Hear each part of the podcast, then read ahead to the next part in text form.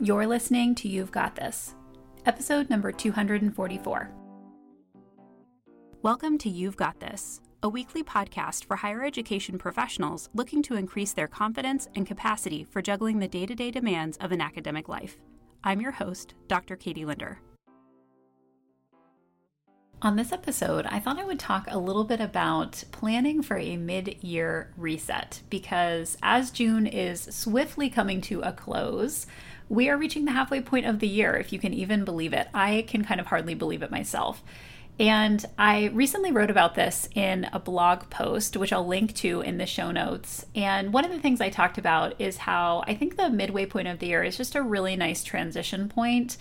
And it reminds me of what Gretchen Rubin calls uh, clean slate opportunities, which are basically times um, during the year where you can make a fresh start. Um, or this could be like if you move to a new place, or even the beginning of every month or the beginning of every week. It offers this kind of clean slate where you can have a new habit or a new mindset or you know something that you want to kind of jumpstart. And I think the midpoint of the year is a great time to do this because we're halfway into the year. We we have a little bit of a sense of kind of where things are headed or how things are going and it gives us a chance to kind of rethink and reset um, based on the first half of the year. So there are a bunch of different areas that I do this in. And today I thought I would talk about some of those areas and give you some reflective questions that I'm thinking about as I think through this kind of mid year point.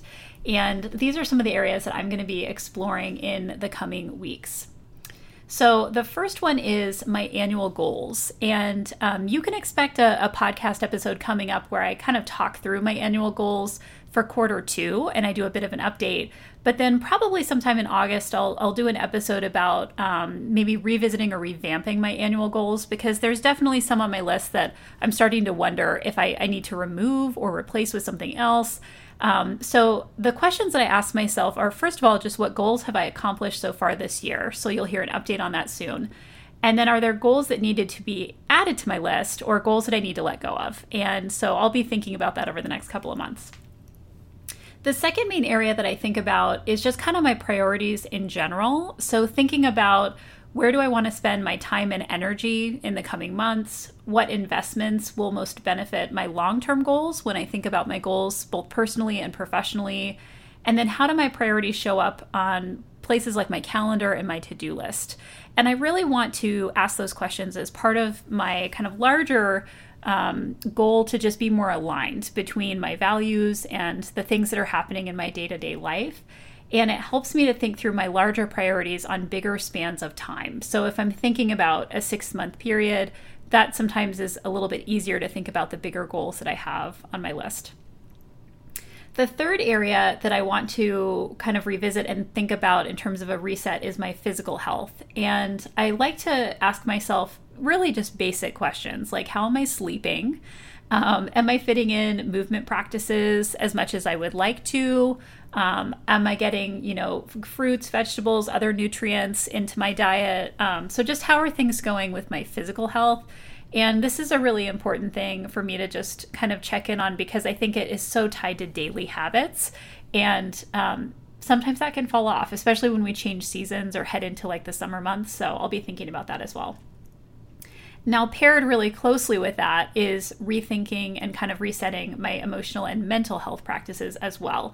So, for me, this is tied a lot to reflective questions around um, building in time for solitude and reflection, which is a really important part of my emotional and mental health. And then I also want to just ask myself if there are areas that feel especially challenging for me right now um, and if so, what are things that have maybe worked well for me in the past to support my emotional and mental health, even earlier in this year or last year, that I might want to build in those practices again? Um, and so for me, that's probably tied to things like my meditation practice and my yoga practice, um, but also that solitude and reflection as well. Another area that I will be thinking through is my routines more generally. And um, for this, I kind of ask myself some questions about my morning and my evening routines, how I feel like they're connected to my larger goals and values. Are there routines that I have that I think could benefit from a kind of refresh? And, and what might that look like? Do I want to try something new in my routines? Are there routines that are no longer serving me? Um, so, all of these are questions that kind of get at the sometimes we have these practices that we just kind of do because we've always done them. And um, maybe we want to rethink, you know, some of those things and make sure it's really staying intentional. Okay, so there's a few more areas here. The next one is my finances and thinking about what are my current financial priorities. The other questions I ask myself is, are how do my financial goals relate to other goals and priorities that I currently have? Like, do I see alignment across my personal and professional goals and my financial goals?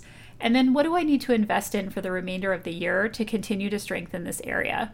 So I think I've mentioned in a couple different um, places that my partner and I did indeed pay off our mortgage, and that was one of our goals for this year.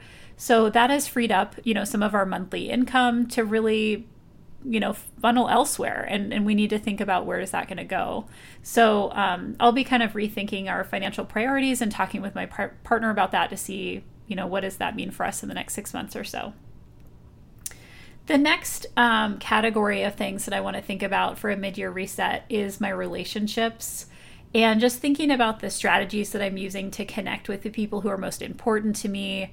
Um, how have I expressed gratitude to the people around me? How can I offer help or assistance to people that I want to serve?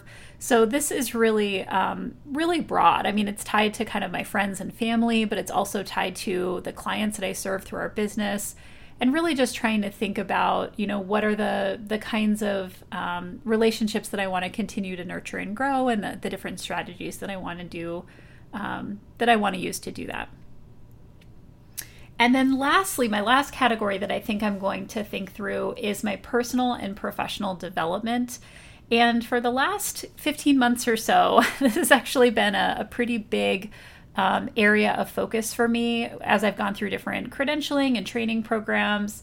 And it's really been a source of kind of support and um, coping, really, during the pandemic. And so when I think through this kind of personal and professional development area, I like to think about what I've learned thus far in the year and what do I hope to learn in the coming months? And do I want that learning to happen in a more formalized way or in an informal way? Um, you know, what does that look like for me? And then, are there people or things that can help me learn more in the areas that I want to further develop? So, kind of what's the plan uh, that I want to put into place if there are specific things that I know that I want to be learning in the coming months? So, these are just a few categories. So, there's eight categories there along with those questions. So, let me repeat them one more time. So, the first one is annual goals, the second one is kind of more broad priorities, the third one is physical health. The fourth is emotional and mental health. The fifth is routines. The sixth is finances. The seventh is relationships. And the eighth is personal and professional development. And what I think I'm probably going to do with some of these questions is spend some time in my journaling, my morning pages, and just kind of think through each one. Um, it also helps me when I do the quarter two um, annual goal refresh. It touches on a lot of these areas. Um, for example, my annual goals and priorities, um, my personal and professional development gets tied into that. Some of my routines are tied into that as well. So, even doing that um, kind of check in with my annual goals is going to check a lot of those boxes for me, which is really important. And then when I um, think about kind of the annual goals for the rest of the year, I'm really going to be open to switching some things out because there were some things that I wanted to work on in the very beginning of the year that I just don't know if I, I care about as much anymore. And rather than kind of push myself to do those things, I'd rather replace them with something that is really feeling like more, more of a priority right now. So stay tuned for that because I will be talking about that probably a little bit later in the summer. And also stay tuned for next week when I do a bit of an update on those quarter two um, accomplishments and thinking a little bit more about the rest of the year and what I'm going to be working on. So I would love to hear if you decide to do a mid year reset and what that looks like for you. I could definitely see doing this as kind of taking a couple hours in an afternoon and just setting aside some time to journal and think and, you know, just kind of spend some time with a little bit of planning. And I'm really looking forward to doing that myself. So if you want to tell me about your mid-year reset, you can always email me at hello at drkatielinder.com and I would love to hear from you and see what you have planned for the next six months of the year. Thanks for listening.